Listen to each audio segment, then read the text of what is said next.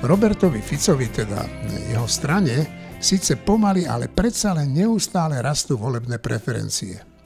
Zdá sa, že na jeho priaznivcov a obdivovateľov pôsobí ako droga každá hlúposť, ktorú on a jeho smer vymyslia.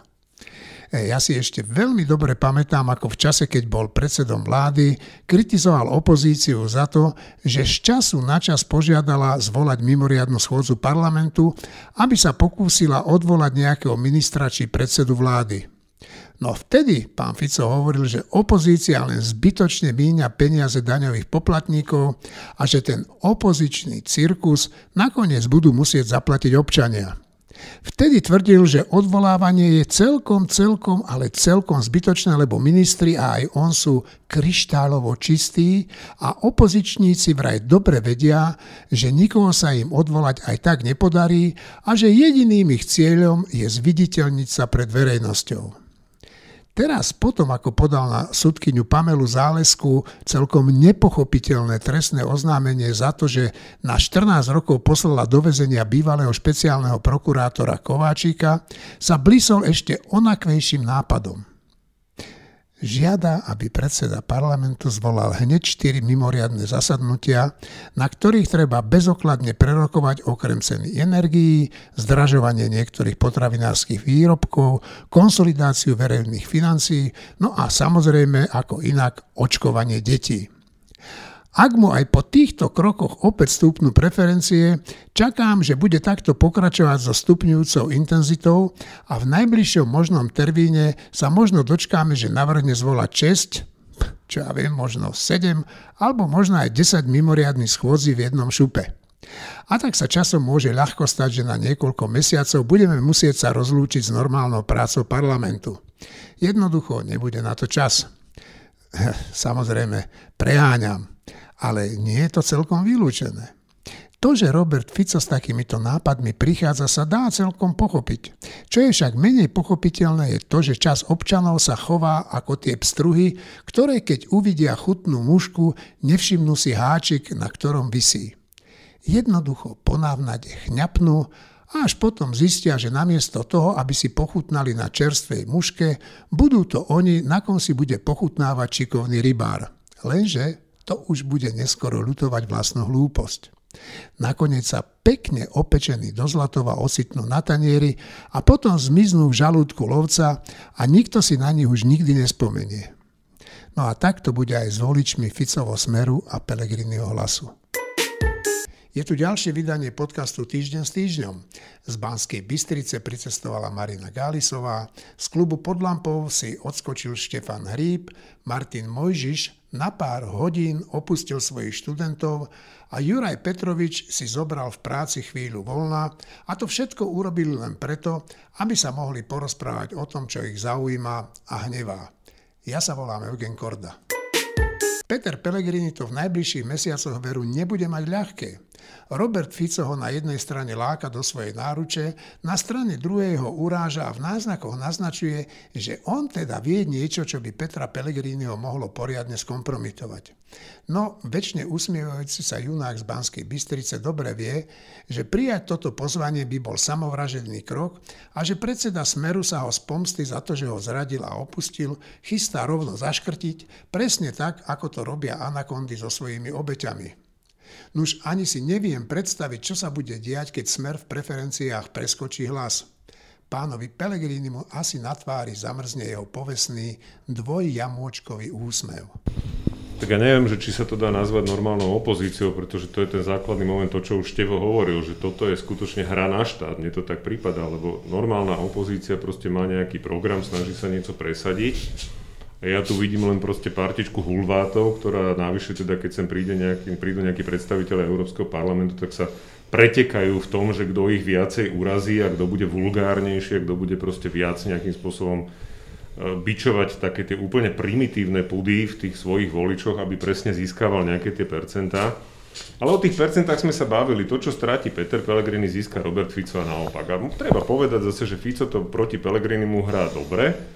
čo nie je umenie, pretože Peter Pellegrini nikdy nebol politik, hej, to je jednoducho podržtaška, ktorý niekde sedel, vždy nejakú stoličku obsadil, tu zohrial, niečo na tom zrejme asi vykšeftoval a potom sa presunul na inú stoličku, ktorú zase len zohrieval. Takže ja mám pocit, že hovoriť to o nejakej opozícii, aj teraz to odvolávanie toho ministra vnútra, proste to je len festival populizmu, ktorý nemá za cieľ naozaj dosiahnuť nejakú zmenu, lebo normálna opozícia niekedy navrhuje veci, ktoré aj koalícia môže podporiť, keď sú to rozumné veci, ale tu je to skutočne len proste fakt to pieskovisko, kde sa tí chlapci mlátia kýbličkami po hlave a v tomto smere ja práve vítam, že sa do tohto boja na pieskovisku nezapájajú aspoň niektorí politici z tej koalície. Ono, tá opozícia nemusí mať program. Ona ani nebude mať program, lebo to sú nie ľudia hodní a schopní programu, ale ona ho mať nemusí. Stačí povedať, my nebudeme oni a ukázať na túto vládnu koalíciu. A ľudia majú tak plné zuby v mnohom tejto vládnej koalície, že povedia, že radšej teda Fico, radšej Pellegrini. A to je strašné. Je to strašné pre tých, kto si pamätáme, ale zase ja dokážem pochopiť ľudí, že už toho majú plné zuby. A potom tá opozícia ten program mať nemusí. Stačí napríklad, že si vezme tie antivaxerskú propagandu, tá ju spojí, celú, komplet opozíciu, ale to tiež nie je program. To absolútne nie je žiadny program. Čiže my vlastne nemáme opozíciu, koalíciu máme tiež takú, že to nie je koalícia. No, asi sa naozaj hráme na štát. Asi. No, ku koalícii, teda k opozícii dve veci. Jedna je, že to bolo v týchto voľbách alebo v predošlých, že Smer nemal ani volebný program. To bolo v týchto voľbách? Nie. Alebo v predošlých? Že my sme taká krajina, že samozrejme pre normálnych ľudí, ktorí sa až tak nezaoberajú politikou, nie je až tak dôležité, že volebné programy jednotlivých strán. Ale v každej normálnej krajine je to tak, že pre časť ľudí, vrátane novinárov, a tí to potom kontrolujú, je dôležité, že čo tá vláda, čo tá politická strana chce urobiť a čo z toho urobí potom. Lebo na základe toho sa hodnotí, nie na základe slov, alebo že akí sú fešáci. Tak my sme krajina, kde si rozhodujúca politická sila dovolila nemať volebný program a nevadilo to. Takže tým voličom to vôbec nevadilo, ani nikomu to vlastne nevadilo. No a to je ten problém, že my tu máme že opozíciu, ale za normálnych pomerov je to tak, že koalícia je povedzme za nižšie dane, opozícia je povedzme za vyššie dane, alebo za väčšie hradenie v zdravotníctve a menšie hradenie, alebo za také školstvo a onaké školstvo.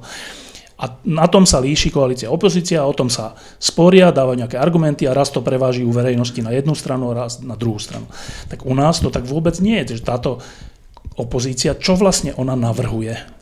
Že s týmto štátom, čo navrhuje? No tak smiešné je, že navrhuje, že vráťme sa k právnemu štátu. To je naozaj že komédia, že oni naozaj toto hovoria, že vráťme sa k právnemu štátu. Tak tí, ktorí rozmlátili právny štát do miery, že sú tu rozhodujúci funkcionári popriznávaní, že konali trestné činy, tak oni hovoria, že tak toto fakt nie, musíme vrátiť k právnemu štátu. Tak to je smiešné, tomu nemôže nikto veriť.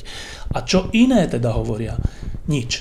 Druhá vec, ktorá ale je tu už taká celoplošná, nielen v opozícii, je, teraz je taká situácia na svetových trhoch, že rastie cena elektriky alebo plynu, alebo proste nejakých surovín, potravín a tak. To tak býva vo svete, sú také cykly, niekedy rastie, niekedy klesá a proste tak to je. A teda naša opozícia hovorí, a to je naozaj, že jak rozprávky pre deti sú to. Ona hovorí, že počkajte, tak keď rastú ceny potravín a plynu, no tak vláda musí urobiť to, aby sa to neprejavilo na cenách. Tak počkajte, že tak rastú ceny a nemá sa to prejaviť na cenách? To je akože čo? No a k tomuto sa teda už pridáva aj koalícia, ktorá hovorí, že samozrejme my na to zareagujeme, lebo sa bojí verejnosti.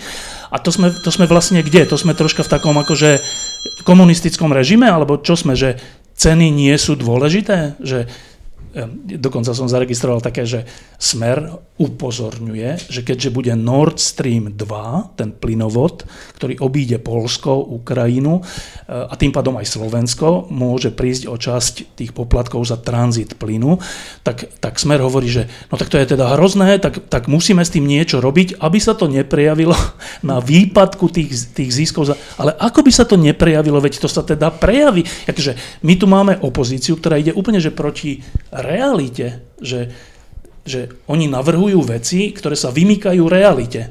Že rastú ceny a oni hovoria, že musíme urobiť opatrenia, aby nerástli ceny. Ale veď tie ceny rastú bez ohľadu na naše opatrenia, to nie sú... No, čiže my sa tu postupne tak nebadane, ináč to je taký širší prúd alebo problém, že my sa tu nebadane dostávame do takej mentality, že štát vie všetko vyriešiť. Že všetko. Že keď Rusi s Nemcami sa dohodnú na Nord Stream 2, tak štát menom Slovenská republika, táto bodka na mape, urobí to, že to nepocíti. No to sú akože úplne fantasmagorie, ale o tom je tu verejná diskusia a toto je obsah opozície, teda okrem toho, že formálnych rečí o tom, že chcú vrátiť právny štát, v skutočnosti, že chcú vrátiť unesený štát. No, k tým cenám energii treba povedať niekoľko vecí. Len pre zaujímavosť, ja som sa tým dnes venoval, v práci som sa tomu venoval. Cena zemného plynu na burze narastla od apríla na dvojnásobok. V Británii sú odstavené už 2 výrobne čpavku kvôli tomu, po Európe sa začínajú odstavovať ďalšie. Generálny riaditeľ Dusla povedal, že možno budú musieť odstaviť výrobu čpavku v Dusle, pretože sa nevyplatí vyrábať ten čpavok pri takýchto cenách plynu. Keď pôjdeme k energii, pozor ale, cena nie je len cena na svetových trhoch a špecificky u nás, je cena aj o prenosových poplatkoch. Hovoríš aj o elektrike. Hovoríme aj o plyne, aj na plyne máš prenosové poplatky, lebo takisto tam je proste nejaká prenosová sústava. A ono je to také, má to dve roviny. V tej prvej rovine úplne súhlasím so Števom, však ja som tiež proste písal niekde o tom, že jednoducho Fico, za ktorého vlády všade na svete klesali ceny energií a u nás ľudia ako brhel, inkasovali proste z tých vysokých cien elektriny, ktoré Fico vyhlasil, že aha, aký sme dobrí, lebo nerastú, pritom všade inde vo svete klesali, tak teraz ten istý Fico bude rozprávať, že táto vláda má zabezpečiť, aby nerástli ceny energií, keď tie ceny energie sa zdvojnásobujú na svetových trhoch. To znamená, to je úplný nezmysel. Na druhej strane, tento nárast cien a to, čo povedala vláda, je skutočne skôr smerované k tomu, že sa začne konečne pracovať na tom, aby sa tie poplatky znižovali. Pretože tu skutočne poplatky za elektrínu aj za zemný plyn, tie dodatočné poplatky k normálnej cene sú tak vysoké, že vyložene bránia podnikaniu. To znamená, ak táto kríza povedie k tomu, že sa znížia tieto poplatky, že štát konečne to nejakým spôsobom túto reguláciu a tieto poplatky zníži, tak keď dojde k tomu poklesu tých cien energií, potom to samozrejme pocíti tá ekonomika aj tým, že celkovo tie náklady budú. No len tam treba zase povedať, že keď sa znížia poplatky, tak bude menej peňazí v štátnom rozpočte v situácii, keď sme na tom najhoršie, čo sa týka rozpočtovej zodpovednosti. Že to zase nie je taký zázračný prútik, že znížim poplatky, to sa dá, to je naozaj pravda a tie poplatky naozaj vznikali za Ficových vlád, ale je zase pravda, že keď sa znížia, tie poplatky idú do štátneho rozpočtu väčšinou. Čiže keď ich bude menej, no tak budeme ešte menej rozpočtovo zodpovední. Ale je to nepomerne menej, ten výnos tých poplatkov, ako to škodí ekonomike a daňový výnos z ekonomiky, ktorý ti nižšie ceny energii prinesú. Martin, ja sa musím priznať, že ja som sa potešil tomu rastu cien, keď konečne začali ceny rásť, lebo ja si myslím úplne laicky, že po roku a pol pandémie, čiže svetovej epidémie, kedy obrovské množstvo, milióny a milióny a desiatky a stovky miliónov ľudí nechodili do práce tak ako obyčajne, a to týždňa, mesiace, tak to sa musí podľa mňa prejaviť ako v ekonomike. Áno, to znamená, že musí byť nejaký typ ekonomickej krízy, to musí byť sprevádzať a ten sa musí nejakým spôsobom prejaviť, že to pocítime. Ja som bol nervózny, že rok a pol je odvtedy a stále nič, z čoho ja som mal pocit, že to znamená, že centrálne banky, alebo kto tlačia tie peniaze, už ich netlačia tie peniaze, lebo oni sú len v počítačoch, že sa proste deje nejaká celosvetová habaďúra, ktorá ako vždy skôr či neskôr vybuchne. Takže ja som úplne s vďakou prijal informácie, že ceny narastli iba dvojnásobne, teda tých surovín, a nie 10-násobne každý druhý týždeň, ako by sa mohlo stať, keby to ešte dlhšie trvalo. A druhá vec, ešte, čo som chcel povedať ešte k tej pôvodnej téme, tomu programu opozície, že opozícia nemá program pre voličov, lebo ho ani Smer nepotrebuje, ale ja si myslím, že oni majú program základný, strategický, ktorým sa riadia pri každodennom pri vymýšľaní taktických vecí, a ten program je jednoduchý, zrozumiteľný a správny. Vyhnúť sa väzeniu, to znamená, že 4 roky vydržať na slobode a potom strašne, ešte viac než kedykoľvek doteraz, sa snažiť dostať znova do vlády a potom už navždy, aby sme sa nikdy nedostali do väzenia.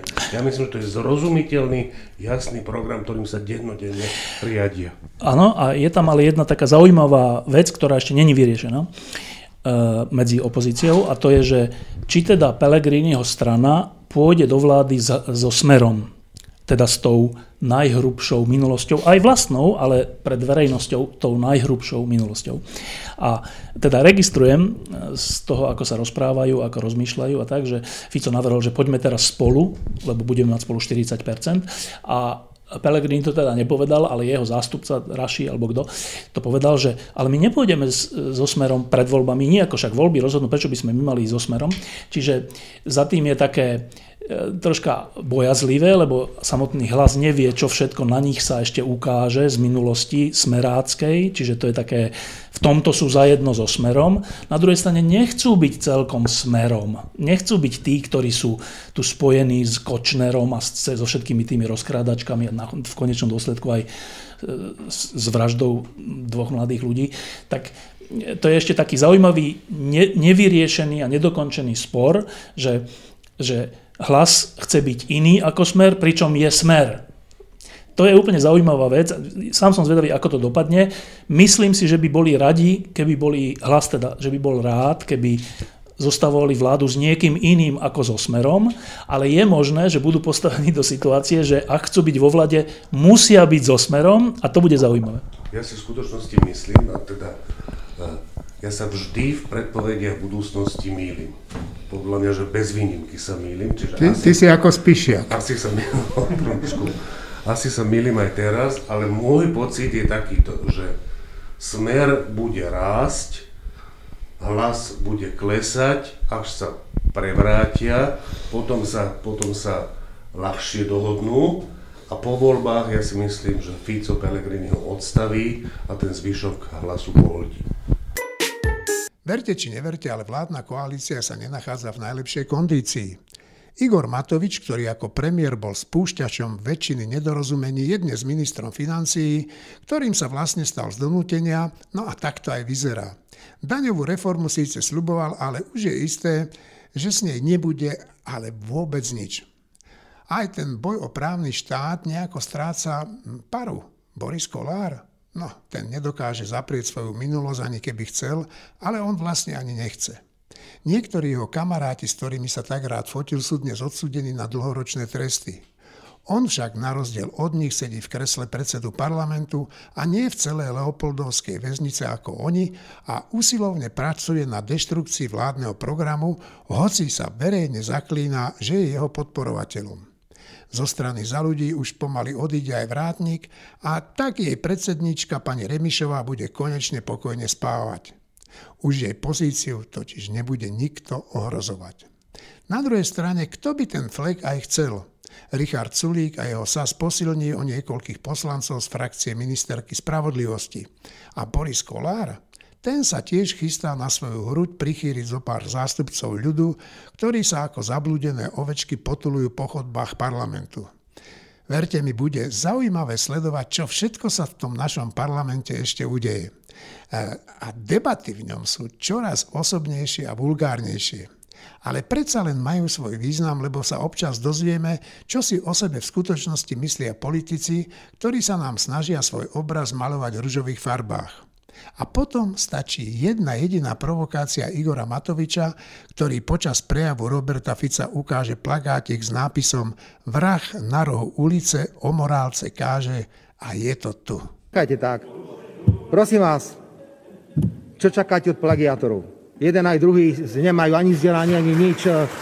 Tak niekto si vykladá rokovací poriadok. Čo čakáme od mafiánov, že, pán Fico? Prosím? Čo čakáme od mafiánov, že?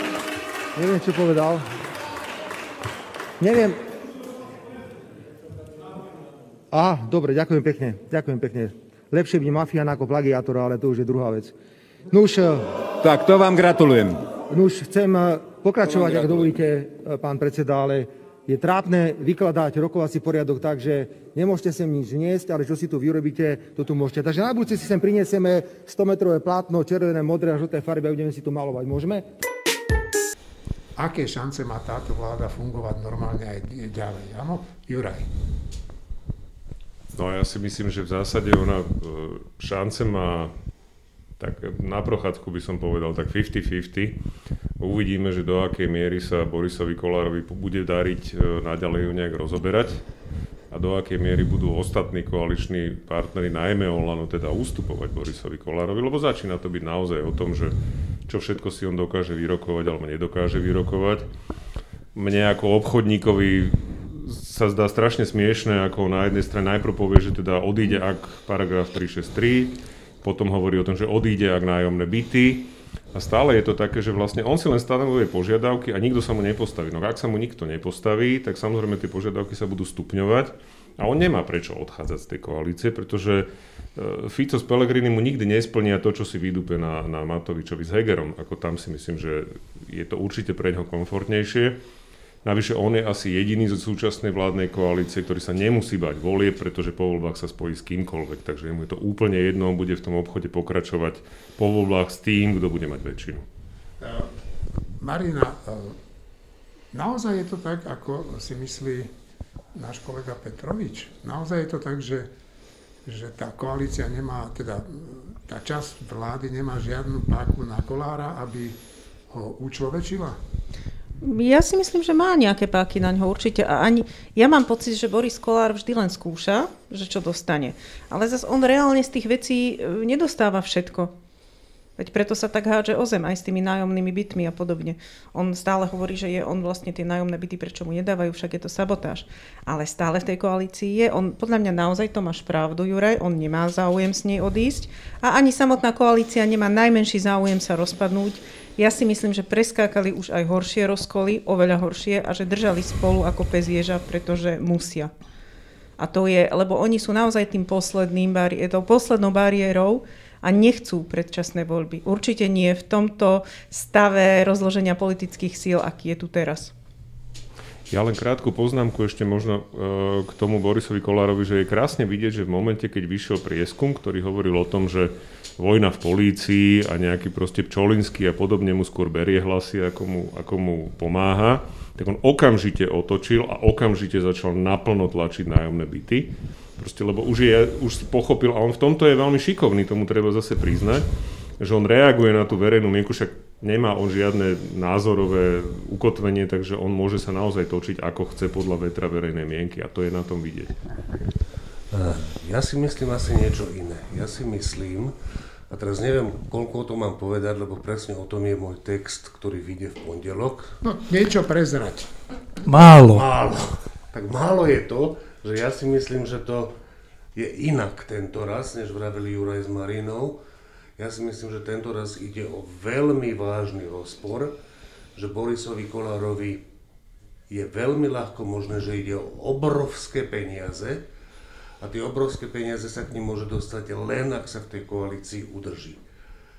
Zároveň to znamená, že on sa k ním dostane len, keď Matovič úplne stratí tvár, že teraz prvý raz sa podľa mňa hrá o oveľa väčšie veci, než sa hralo doteraz. A aj keď ja si teda o Matovičovi nemyslím nič dobré, myslím si, že zatiaľ sa chová správne až po tie úvahy o vylúčení Kollára z koalície. A... Počkaj, akože to je chyba hovoriť to?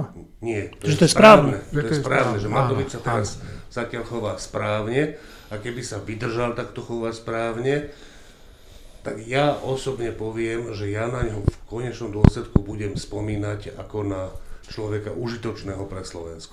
Ale obávam sa, že nevydrží, že to má svoje rozumné dôvody, prečo nevydrží a to zase už neprezradí. Štefan. Tak ja iba niekoľko poznámok. Prvý taký pocit je, že keď sa používajú pojmy, že koalícia, opozícia, minister, dôvera, nedôvera a tak tie pojmy majú nejaký obsah. Lenže na Slovensku v tejto situácii, v týchto rokoch, oni ten obsah nemajú. To nie je tak, že to sú koaliční partneri a opoziční partneri. V normálnych pomeroch, keď som v koalícii, tak nemôžem o svojich partneroch hovoriť, že oni vytvorili čurilovskú mafiu. Tak ak by som si to myslel, tak nemôžem byť v takej koalícii, lebo keď som v nej, tak potom som súčasťou tej mafie. V normálnej krajine na druhej strane nemôžu koaliční partneri trpieť iného koaličného partnera, ktorý ich z tohto teda obvinuje. Však to čo hovorí pred celou verejnosťou o nich. Čiže to, že už len to, že my sa tu rozprávame týždeň čo týždeň, že koalícia, Boris Kollár, koaliční partner, to je úplne, to aj nás poškodzuje podľa mňa, že sa o tom takto musíme, my sa tak musíme rozprávať, ale to je úplne, že poškodzovanie zdravého úsudku, lebo čo má Boris Kollár a jeho strana s konzervativizmom, koaličnou dohodou, koaličnými vzťahmi, dôverou. Čo to vôbec s tým nesúvisí? To je nejaké zoskupenie, ktoré má aj ľudí, ktorí vedia, ako robiť marketing. To sú takí ľudia v pozadí, ktorí samozrejme, je to presne tak, ako Ďuro hovorí, že keďže zistili, že tá vojna v polícii im nepomáha, no tak teraz začali hovoriť zrazu o byto a o chudobných ľuďoch, ktorým treba pomôcť. Ale včera to nehovorili. To má aký význam? Tak potom prečo to hovoria dnes? Veď to každý musí vidieť. Samozrejme, že bežní ľudia sa tým nezaoberajú, čiže nevnímajú to takto detálne, čiže majú pocit, že aha, časť z nich teda, že aha, tak to je tá strana v koalícii, ktorej ide o nás, chudobných ľudí. Ale to tak vôbec nie je.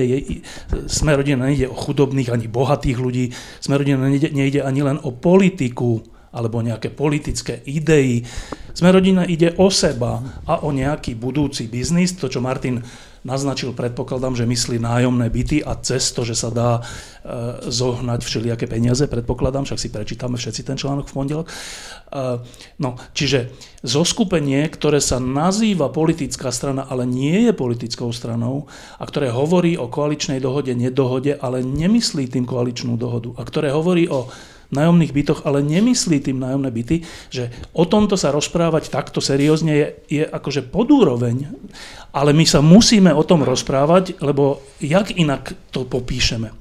Čiže to je taký môj pocit, že hovoriť o koaličnej kríze, či to vydrží, je úplne nemiestne v súvislosti s Kollárom a tým, ako tá strana vznikla a ako funguje. Číslo 2. Ja si myslím to, čo myslím Martin, alebo kto to povedal, že Kollár, mimochodom je zo zákulisia taká správa, že keďže sa začalo uvažovať o tom, že Kollár vlastne bráni mafiánov, zjednodušene povedané, tak s Kollárom mám takú informáciu, že veľa členov Smerodina na to reaguje negatívne, tých ako bežných členov, dokonca, že odchádzajú. Tak neviem, či je to pravda, dostal som takúto informáciu. Ak je to tak to je zlá situácia pre túto tzv. Stranu, lebo oni vlastne musia brániť tých všelijakých prominentov minulosti, lebo sú jednými z nich svojou minulosťou. Na druhej strane založili tú stranu tak, že sa tvári, že je akože proti tomu unesenému štátu, čiže tí členovia sú nespokojní s tým, ak by, časť členov samozrejme, ak by sa už úplne ukázalo, že Smerodina ide so Smerom a s Hlasom. Ja si ináč myslím, že tí ľudia v pozadí, tí marketingoví im teda pošepli, že a keďže to takto je, tak začnite hovoriť o Smere, že to je mafia. A teraz bola včera taká roztržka, že Fico, vy ste mafián a vy ste zase, čo ste plagiátor a tak, že to sú všetko také hry, ktoré ale majú tento pôvod, ja si myslím, že marketingové je to vymyslené tak, aby sme o tom sa takto rozprávali, že ale však keď on hovorí o Ficovi, že je mafián, tak asi s ním nepôjde, nie? Ale títo ľudia, čo dnes hovoria, je úplne jedno, lebo zajtra povedia úplný opak a vôbec to nesúvisí navzájom. Čiže chcem tým povedať, že či táto koalícia vydrží alebo nevydrží, je vlastne zvláštna otázka, lebo ono to ani nie je koalícia s tým Kollárom, to je nejaké ad hoc spojenie, raz funguje, raz nefunguje podľa záujmu jednej a druhej strany. Čiže ak je taká tá základná otázka, že či budú predčasné voľby, tak si myslím, že zatiaľ nie, ale to, že a že je to aj dobre. Ja by som veľmi proti predčasným voľbám a v tom sa ja napríklad úplne líšim od predsedničky PS Ireny Bihariovej, ktorá hovorila, že oni by boli za predčasné voľby. No tak áno, tak oni by sa dostali do parlamentu, ale výsledná vláda by bola oveľa horšia, by bol návrat pred rok 2020 a to teda hádam nikto nechce. Čiže ja si myslím, že tie predčasné voľby nebudú, ale to, čo sledujeme, je pre nás všetkých, ktorí sme aj boli na tých námestiach a ktorí chceme v nejakej civilizovanej krajine žiť, že zotrvávanie tohto stavu je pre nás veľmi až ničivé mentálne, ale súčasne ten predošlý stav je ešte ničivejší. No tak v takejto sme situácii a ja veľmi nemám chuť sa ako keby veľmi zastávať toho, že aby táto koalícia zotrvala, lebo je aká je, vrátanie toho Kollára a súčasne veľmi až bytostne nechcem, aby sa vrátilo to, čo tu bolo. No ja k tomu možno len také dve poznámky, že jedna vec je, že to, že nejakí členovia opúšťajú Sme rodina, je úplne jedno, pretože vždy sa nájdú noví členovia, ktorí budú chcieť kandidovať do parlamentu a Sme rodina je ideálna výťahová strana, aj keď sa to hovorilo o OKS, ale Sme rodina je tá výťahová strana. Nie len do parlamentu, to platí v komunálnej politike. Ľudia, ktorí nezozbierali podpisy na svoju kandidatúru, tak vstúpili do Sme rodina a mohli kandidovať. To v Bratislave je dávno známa vec. Ale čo je dôležitejšie, čo treba povedať v súvislosti so Sme rodina a s Borisom Kollárom a s jeho nápadmi na nájomné byty, že to je fiškálna katastrofa. To je niečo, čo v situácii, kedy Slovensko je najhoršie v Európskej únii z hľadiska rozpočtovej kondície, sem príde predseda nejakej koaličnej strany a začne rozprávať o tom, že štát má stavať nájomné byty, ešte znížim DPH, ešte budem prispievať na neviem čo. Hej, čím úplne zlikvidujem vlastne normálny komerčný trh s bytmi, pretože tie množstva nemá ani kto postaviť, ani nie ich kde postaviť. A toto začne rozprávať koalícia, ktorá sa chcela tváriť, že bude rozpočtovo zodpovedná. A ďalší moment je, že presne ak si Števo hovoril, že nemôže existovať koalícia, v ktorej jeden koaličný partner neustále vyťahuje hrozbu odchodom z koalície. Hrozba odchodom z koalície je atomovka, ktorá sa použije, že raz vo volebnom období, keď ide o nejakú že úplne zásadnú vec pre tú politickú stranu, ktorá je členom koalície v normálnej politike. A to proste neexistuje, že niekto každý druhý týždeň bude rozprávať, no keď mi toto neschválite, tak ja odídem. To sa proste, to ukazuje na to, že to je skutočne hra na politiku. Ináč jedinú atomovku tu vytiahol v podstate Igor Matovič, ktorý na tú 10. už opakovanú hrozbu, že Sme rodina odíde, povedal, no odíďte, nech sa páči. A to v tom sa, Martin, podľa mňa úplne s tým sa zhodujeme, že urobil veľmi zdravú vec. Bez ohľadu na to, čo bude nasledovať, tak je veľmi zdravé raz za čas, nie často, ale úplne, že veľmi zriedka povedať Borisovi Kollárovi, nech sa páči a ukázať mu tie dvere a potom sa dívať, ako on do tých dverí nejde, to je ako keď otvoríte dvere mačke a ona aj tak nevinde, hoci predtým škrapkala na tie dvere pol hodinu. Ja si myslím, že Boris Kollár za žiadnych okolností neodíde z koalície, kým má Sisku. Keď mu vezmú Sisku, potom on začne reálne uvažovať. A posledná poznámka, velikánsky kšeft možný, ktorý vidím, že mne sa javí, že je to v celku pravdepodobné, Borisa Kollára, o ktorom som hovoril, nie sú nájomné. Dobre, tak to je ešte väčšie tajomstvo, preto si v pondelok treba kúpiť týždeň, lebo aj mňa to zaujíma, že čo iné to bude. Čo, diaľnice, alebo čo, neviem. Dobre, iba ešte jedna poznámka k tomu, že jak teraz hovoria, že tak dobre, tak nech odíde, a on hovorí, že ja vlastne neodídem, alebo možno aj odídem. No, zase sa to deje v takom kontexte, ja som si včera prečítal, alebo vypočul, neviem už, také vyjadrenie, keď sa pýtali teda predsedu parlamentu, že teda čo teda urobí, keďže oni povedali, že vlastne môže odísť z koalície, že nebudú mu v tom brániť a že budú vládnuť bez neho.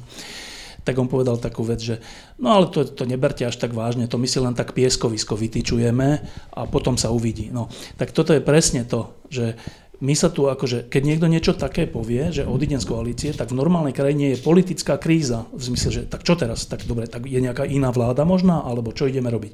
Tu je to tak, že povie to, ale vôbec to tak nemyslí ani jeden, ani druhý.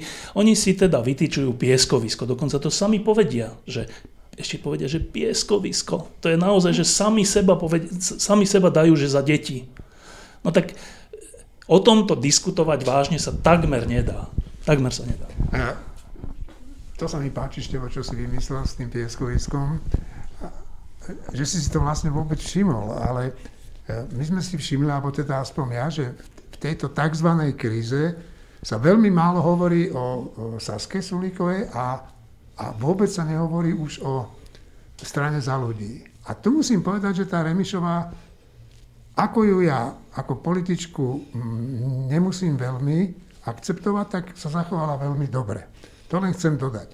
Ale teraz by som vás poprosil, keby ste mi povedali, že ako vidíte vy tú opozíciu, lebo mne to pripadá niekedy už aj smiešne, ale tie percentá im stúpajú. Počkaj, iba vysvetliť, že lebo ja vôbec neviem, že ako sa zachovala dobre, že v akom zmysle? No už hovorila, že nehodí z tej koalície. V tom kolárovskom zmysle. Dobre. Delta variant nasadol do rýchlovlaku a ani taký japonský Shinkansen či francúzsky TGV by ho nedokázali predbehnúť. Nakazených pribúda, plnia sa nemocničné oddelenia a začína umierať čoraz viac ľudí. Treba však dodať, že hlavne tých nezaočkovaných. Ale hrdým Slovákom, ako keby to bolo jedno, očkovať sa nedajú ani za toho, no nerád to hovorím, Boha. Ale veď čo? Nenecháme si predsa diktovať od nejakej chrypôčky, čo máme vlastne robiť. Na internete sa dokonca objavila správa, že známy vedec Pavol Čekan a propagátor očkovania v dôsledku toho, že sa nechal zaočkovať, zomrel. Nuž oznamujem všetkým, že je stále tu a teší sa aj vďaka očkovaniu, dobrému zdraviu. Poďme teda k tým nešťastníkom, čo sa nechcú dať očkovať, čo ste hovorili. No, ste zlomili nad nimi palicu. No... Možno až tak by som to úplne necharakterizoval, lebo ja som len zlomil už palicu nad odbornou diskusiou, že a čo bude naozaj znovu vysvetľovať rozdiel medzi experimentálnou vakcínou a vakcínou schválenou na emergency použitie alebo plne schválenou vakcínou Pfizer v USA, že to už proste, alebo čo im budem znovu vysvetľovať, že tak jasné, že fáza 3 musela byť proste, musí byť už ukončená, lebo inak by to schválené nebolo a ten rok 2023 to je naozaj design, to je jednoducho predpoklad, alebo čo im mám hovoriť, že FDA vydá nejakú tabuľku možných vedľajších účinkov, ktoré sa majú monitorovať, čo neznamená, že to sú už vedľajšie účinky, ktoré vakcína má, alebo dlhodobejšie. Proste už je toho tak veľa, už to tak naozaj prerástlo, že tí ľudia už tomu naozaj veria. A nie, že znovu sme zlomili palicu, no veď na konci dňa aj tak tí lekári budú zachraňovať ich životy. Aj tak my budeme sa snažiť pomáhať všetci, ako sa bude dať.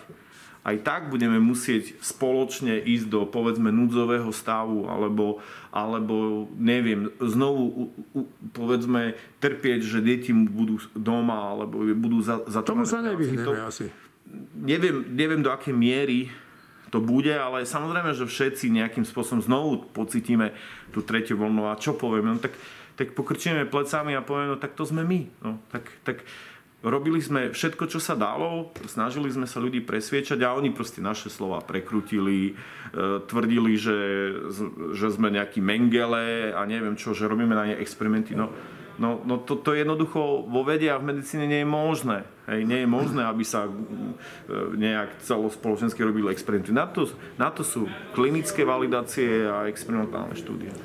Pán Čekan, ja mám takého priateľa, to je taký rolník, žije na južnom Slovensku, robí najlepšie melóny na svete, najsladšie. A viem o ňom dlhodobo, že oni sa nechcú dať zaočkovať, celá rodina. Veľmi slušní ľudia, ani nehlúpi. A jeho manželka, on by už aj možno, už je taký nalomený, ale jeho manželka mi pred týždňom striktne povedala, že nie. A keď som sa jej spýtal, že prečo nie, že... A ona mi povedala, lebo že však to netreba, lebo my sme furt na poli, my len žijeme v jednom takom mestečku malom, že chodíme len do obchodu a nikde inde nechodíme. No a všade sa píše, že tento raz nás ten vírus dobehne. Dobehne aj ich? Môže, pretože tá delta variant už je tak veľmi infekčný, že ten prenos je veľmi rýchly a stačí, že len prídu niekde do obchodu, kde je niekto infikovaný a tá aerosol sa pohne okolo nich a sa infikujú. Samozrejme, že ak budú mať rúško, takže že môžu stále robiť niečo, čo eliminuje tú vysokú virálnu dávku a ten priebeh môže byť ľahký, ale naopak možno si práve v tú chvíľu nedajú pozor a dostanú tú virálnu dávku vyššiu a bude problém. Alebo majú stres, sú nevyspatí alebo majú inú chronickú chorobu a znovu môže byť veľký problém. Ľudia znovu opakujem, ľudia proste neveria v ten delta variant preto, lebo ich to zatiaľ ešte nejakým spôsobom neafektuje a tá pamäť ľudí je vždycky veľmi krátka. Oni už nepamätajú, že aká bola ťažká tá druhá vlna, hlavne aká bola dlhá, aká bola náročná. Nielen pre tých chorých, ale aj mentálne pre tých všetkých, ktorí proste trpeli a boli doma, alebo stratili prácu, alebo finančný príjem a tak ďalej. No, ideme do toho istého obdobia, žiaľ. Mohli sme sa tomu vyhnúť, nevyhneme sa. A ono to sú krajiny, ktoré sa vyhli tomu? Áno. Ktoré? Napríklad Island, tá zaočkovanosť dospelej populácie sa hýbe už prakticky 90, ak nie nad 90%. No dobre, ale oni sú ostrov. No dobre, ale stále žijú v lete napríklad z turizmu a to je ešte horšie, pretože však len teraz majú tam obrovskú atrakciu. Vybuchla sopka, tečie tam láva a tam proste počas leta len na tú sopku sa prišlo pozrieť cez 300-400 000 ľudí, čo je v podstate raz toľko, ako je tých obyvateľov a tí ľudia prichádzajú z rôznych krajín. No a tým sa ešte zvyšuje vlastne, že prinesú nejaký vírus. No a neviem, či si to ľudia uvedomujú, ale napríklad Island je jedna z mála krajín, kde počas celej pandémie nezavreli školy ani na jeden jediný deň. A oni v dnešnej dobe mali síce nejakú veľkú voľnu, čo sa týka infikovaných, ale v nemocniciach hlavne počet úmrtí je absolútne minimálny. To isté Portugalsko a Španielsko. V dnešnej dobe... Španielsko, kde umierali jak kobylky. No, tak sa poučili a evidentne ľudia pochopili, že vakcína je cesta von. A v dnešnej dobe my tu máme obrovský nárast infikovaných a počet hospitalizovaných. No a títo ľudia teraz sedia pri píci, pele a pijú sangriu a majú nad 80% plnú zaočkovanosť, takisto v Portugalsku. Včera som sedel s pánom Čekanom, však vy všetci viete, kto to je a vie to aj slovenská verejnosť. A bavili sme sa o mnohých veciach, ale sme sa bavili aj o tom, že na internete, na Facebooku niekto napísal, že Čekan je mŕtvy, lebo sa dal zaočkovať. A v tejto súvislosti, však čo je samozrejme blbosť, v tejto súvislosti on povedal zaujímavú vec a však sme si to aj vypočuli, čo hovorí, že on ako keby zlomil palicu nad tým väčšným presvedčovaním tých ľudí, ktorí sa nechcú nechať zaočkovať a nechal to na prírodu. No, ale teraz začnem, Juraj, s tebou. Treba tých ľudí ešte presviečať, alebo naozaj to treba nechať na to, čo sa bude diať? Ja som mal také obdobie, kedy sa mi už naozaj nechcelo nikoho presviečať, ale potom som si povedal, že ja mám vo svojom okolí ľudí, pri ktorých nie je jedno, že či je tých zaočkovaných menej alebo viac. A ak nenarazím na niekoho, ktože úplne tvrdý antivaxer, kde je jasné, že to nemá šancu a to človek zistí po dvoch vetách, to netreba viac, tak ja mám stále snahu nejakým spôsobom sa tým ľuďom snažiť vysvetliť, že je to dôležité, že to môže pomôcť, že môžu naozaj niekomu spôsobiť smrť a že si to môžu vyčítať do konca života, že to nie je jedno. Takže je to ťažká téma a je to aj v rámci práce, aj v rámci priateľov a tak ďalej, človek vždy znovu narazí na niekoho a ja sa skutočne snažím prejaviť aj určité pochopenie, napriek tomu, že to pochopenie asi nemám reálne, lebo už naozaj nie je na čo čakať. Keď niekto teraz rozpráva, že čaká, tak sa vždy pýtam, že na čo. Takže snažím sa ešte stále a mám pocit, že aj keď toho jedného človeka nejak presvedčím, aby teraz začal, čo už je aj tak strašne neskoro, a už to ale robím tak trošku drsnejšie, hovorím, že to nie je, že hovorím vždy, že keď tú deltu dostaneš, budem ti držať palce, lebo to nie je otázka, že či, ale len kedy.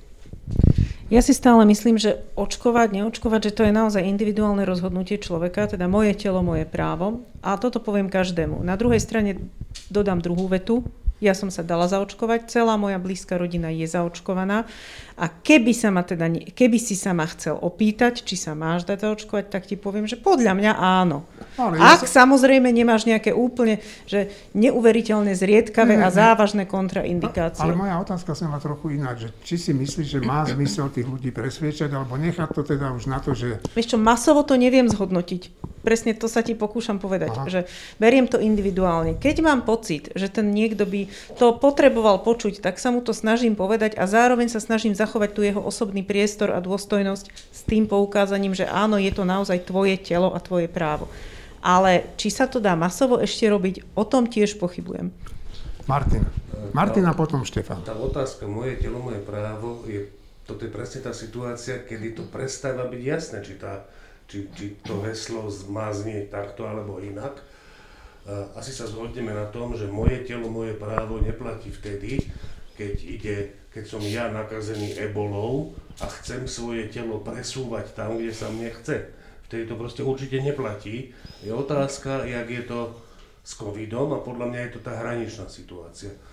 V každom prípade, ja by som k tomu tej pôvodnej jeňovej otázke mal asi taký názor, že v tejto chvíli ja by som v celku súhlasil s Čekanom, ale to sa teraz v týchto týždňoch bude meniť. V týchto týždňoch budú prichádzať do nemocníc, nakazených bude tisícky ľudí denne, do nemocníc budú prichádzať asi stovky ľudí denne. A tam je treba sa pozerať na to a túto informáciu potom tým ľuďom teda prezrádzať, koľko z nich bolo očkovaných a koľko z nich nebolo očkovaných. Ten pomer bude zhruba 10:1 a to už je jeden rád, to je dostatočne významný pomer, aby na neho prípadne počúvali ako na experimentálny fakt. Bude platiť presne to, čo hovorí Juraj, že u niektorých ľuďoch po dvoch vetách zistíš, že oni neveria tomu číslu 10:1, koniec debaty. Ale takí ľudia, ktorí si myslia, že počkať, že to číslo je fakt takéto, tak tamto bude mať význam druhé kolo osvety. No, ja práve si myslím, že to nie je hraničný prípad, že to je zahraničný prípad. Že teda tu skutočne ide o to, že moje telo, moje právo, len ja mám takisto právo na ochranu zdravia a života.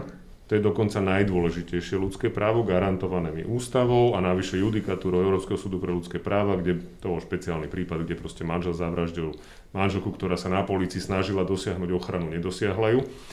A vtedy povedal Európsky súd pre ľudské práva, že štát je povinný chrániť život a zdravie svojich občanov, aj tým, že iných obmedzí na ich právach, však to máme aj v ústave, to znamená, že jednoducho je úplne v poriadku, keď neočkovaní niekam nemôžu ísť. Je úplne v poriadku, keď proste nejaké veci pre nich budú nejakým spôsobom obmedzené, pretože to je ochrana tých, ktorí sa nemôžu očkovať a tých, ktorí sa dali zaočkovať. Ono tých totiž to nie je len o tom, že nejaké úplne vzácne, výnimočné, neviem aké diagnózy. Človek, ktorý má akútne autoimunitné ochorenie, človek, ktorý je momentálne pod chemoterapiou, ľudia, ktorí všetci očkovaní v Bratislave v nemocnici, okrem jednej pani, čo má zlomenú nohu, sú ľudia, ktorí sú na imunosupresívach, lebo sú transplantační pacienti. A tých ľudí nie je málo. My sa tu nebavíme o tom, že či mne sa niečo stane. My sa bavíme o tom, že či ja zabijem niekoho, kto sa skutočne nemôže očkovať. A to už potom nie je o tom, že moje telo, moje právo. Tam to pre mňa končí. Áno, toto je zaujímavá diskusia s tým, že čo je, pokiaľ sú moje práva a pokiaľ nie sú moje práva. My sme súd s históriou postkomunistickou, sme asi málo citliví na svoje práva, to asi tak je a je dobré kultivovať ten pocit, že počkajte, štát nemôže všetko. Ako to nie je tak, že štát si môže hocičo rozhodovať, hoci sme na to boli za komunistov zvyknutí. Druhá strana tej veci je, že sú očkovania bez ohľadu na COVID, ktoré sú povinné a je to správne na všelijaké choroby, ktoré sme cez očkovanie, nie my na Slovensku, ale my ľudstvo, eliminovali a zachránili sme tým milióny životov. Čiže to je taká správna a dobrá diskusia o rovnováhe medzi mojím právom a mojím telom a medzi ochranou ostatných od môjho tela, alebo tak. Ja som v tomto skôr za to, že očkovanie proti covidu patrí k tým iným očkovaniam, ktoré by skoro až mohlo byť povinné podľa mňa a nebolo by to v rozpore s tým princípom slobody, ale je to zaujímavá diskusia.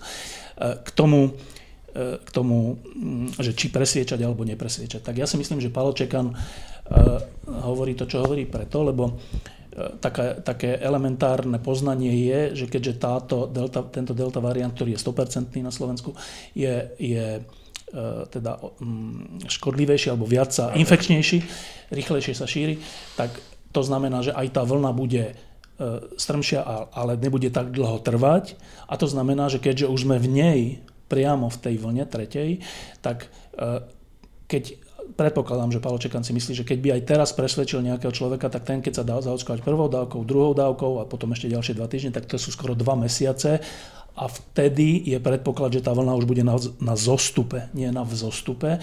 Čiže asi z týchto dôvodov je on taký. On má ešte samozrejme ten problém, že všetci množstvo ľudí ho nenávidí a to človeka naozaj prestane baviť v nejakej chvíli. Ale ja by som bol skôr za to, že presviečať o očkovaní až do konca. Kľudne aj keď bude vlna klesať, lebo je to rozumná vec. Ale to, čo na tom vidím, na tom dnešnom stave je zaujímavé, že to sú dáta zase, že to nie sú názory a rôzne názory a taká štúdia a iná štúdia. Ale máme už dáta.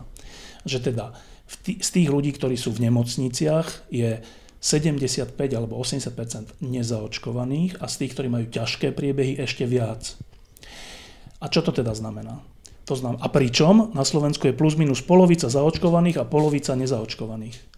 Tak to znamená, že ak by očkovanie bolo na nič, alebo by bolo neúčinné, alebo tak v nemocniciach by malo byť 50/50 nezaočkovaných a zaočkovaných, lebo však zaočkovanie nič nemení. Ale nie je to tak, je to, že 75% v nemocniciach, 85-90% ťažké prípady.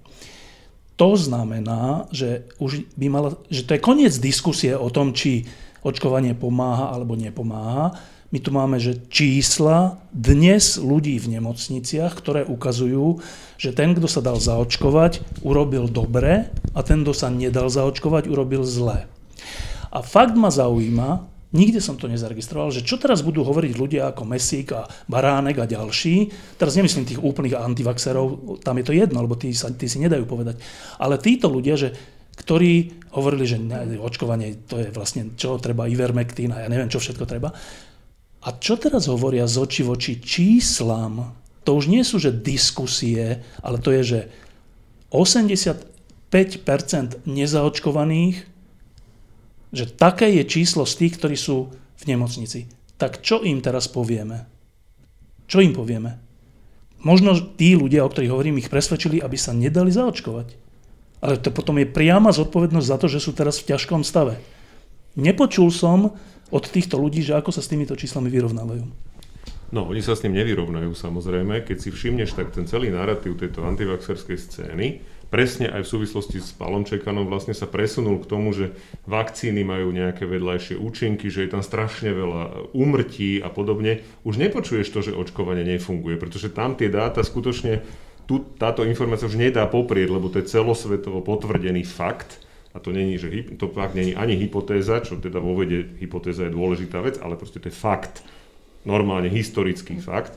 To znamená, že celý narratív antivaxerskej scény sa teraz presúva k strašeniu ľudí následkami očkovania, pretože jediná oblasť, v ktorej ešte existujú nejaké hmlisté, také, že neexistujú úplne presné dáta, pretože samozrejme to vyhodnocovanie tých vedľajších účinkov je strašne zložité. Lebo tam toľko individuálnych faktorov hrá rolu, že nemôžem povedať, že 5% alebo 1% alebo 0,5% má proste problémy, lebo keď to rozmením na drobné, že z toho 0,5%, ale 90% sú ľudia, ktorí majú genetickú predispozíciu, iné choroby a tak ďalej, tak mi z toho vylezie nakoniec 0,01% zdravých ľudí, ktorí majú nejakú reakciu. A to je ten problém, čiže toto sa zase tak pekne nahrubo lopatou proste len povie, že vakcíny sú proste škodlivé a že robia zle a už znovu vkolujú veci o neplodnosti, o poruchách menštruácii a neviem, proste podobné úplné blbosti, len preto, aby ľudí vystrašili z očkovania, lebo už tie dáta nepustia. No, ja by som k tomu len povedal to, že najmä na Slovensku poznám rodinu, ktorá sa nechce dať zaočkovať a manželka toho pána hovorí, že ona sa nedá zaočkovať, pretože u nich v meste sa vyskytli prípady, že ohluchli a oslepli. A ja jej hovorím, no dobre, a to pritom nehovorím, to nie sú zlí ľudia, ani hlúpi. A hovorím, a to sú vaši susedia, to ste ich videli, že nie, že hovorí sa. Hej, ja mám pocit, že tu hrá rolu trošku aj taký náš fatalizmus. My sme strašní fatalisti v tomto priestore. A fatalista je človek, ktorý je ochotný prijať, že sa mu stane niečo zlé niekedy v budúcnosti, aj možno celkom pravdepodobne, a len sa na tom on nejako nesmie podieľať. Musí mať pocit, že to naozaj ho len nejaká vyššia moc zasiahla po hlave. No ale tento istý človek nie je ochotný ísť do nejakej rizikového rozhodnutia, aj keby to riziko spojené s tým rozhodnutím bolo naozaj nejaké, že 1% alebo 0,5%. A títo istí ľudia sú potom schopní povedať, no tak keď to dostanem, tak no už nejako bude. Ale keď im povieš, že a nechceš sa teda ísť zaočkovať, lebo si signifikantne znížiš riziko, že keď to dostaneš, tak to bude zlé. A povie, no ale čo keď sa pôjdem dať zaočkovať a neviem, dostanem cievnu mozgovú príhodu. Hoci je to strašne malo pravdepodobné, ale ten človek sa bojí tej spojitosti s tým vlastným krokom k tej vakcíne. Kdežto samotnú deltu vníma tak, že tá ho len tak navštívi. Ako keby. Pričom ale to je potom v rozpore s bežným fungovaním v živote takýchto určite ľudí, lebo to, že dodržiavajú dopravné predpisy, je presne to isté. Tak prečo ich dodržiavajú? Ale to je kultúrne zažité. No to je jedno, ešte ale nie je, ten vývoj je strašne rýchly a nestihne sa zžiť. To je ten istý princíp, ktorý ale nevyznávajú v 90% svojho života, ale v tomto 1% to zrazu vyznávajú, tak potom nech sú konzekventní a nech to vyznávajú aj v iných veciach, že no dobre, na čo budem dodržiavať dopravné predpisy, aj tak ma môže niekto zabiť, čo je pravda, no tak ich nedodržiavaj a zabijú ťa určite. Máš úplnú pravdu, ale ľudia ich nedodržiavajú z princípu, ale len zo zvyku. A toto sa ešte ako si nestihlo stať zvykom, možno sa stane, dúfajme. V Holandsku sa 12-ročný chlapec obrátil na súd, pretože sa chcel nechať zaočkovať proti covidu. Zatiaľ, čo jeho mamička s tým súhlasila, otec bol proti. Školák chcel vakcínu len preto, aby mohol navštevovať svoju babičku, ktorá má rakovinu plúc a neohrozili ju nákazou. No a viete, ako rozhodol sudca? Očkovanie umožnil. V Holandsku môžu vakcínu dostať aj maloletí od 12 do 17 rokov, ale iba so súhlasom oboch rodičov. Sudca v rozsudku uviedol, že obavy otca sú síce pochopiteľné, nemajú však akúkoľvek faktickú oporu, pretože závažné vedľajšie účinky sa po očkovaní objavujú len zriedkavo. No a prečo to tu spomínam? Nuž, ak by sa niečo podobné prihodilo u nás, tak by sa chlapec rozhodnutia súdu možno dočkal až po niekoľkých mesiacoch, možno aj rokoch. No a to by už mohlo byť neskoro aj pre chlapca, aj pre babičku. Držíme mu veľmi palce a jeho babičke odkazujeme, že má skvelého vnúka. Kolegovia, tak ja vám veľmi pekne ďakujem, že ste prišli. Prajem vám pekný víkend a prajem pekný víkend aj našim poslucháčom. Majte sa pekne, do počutia.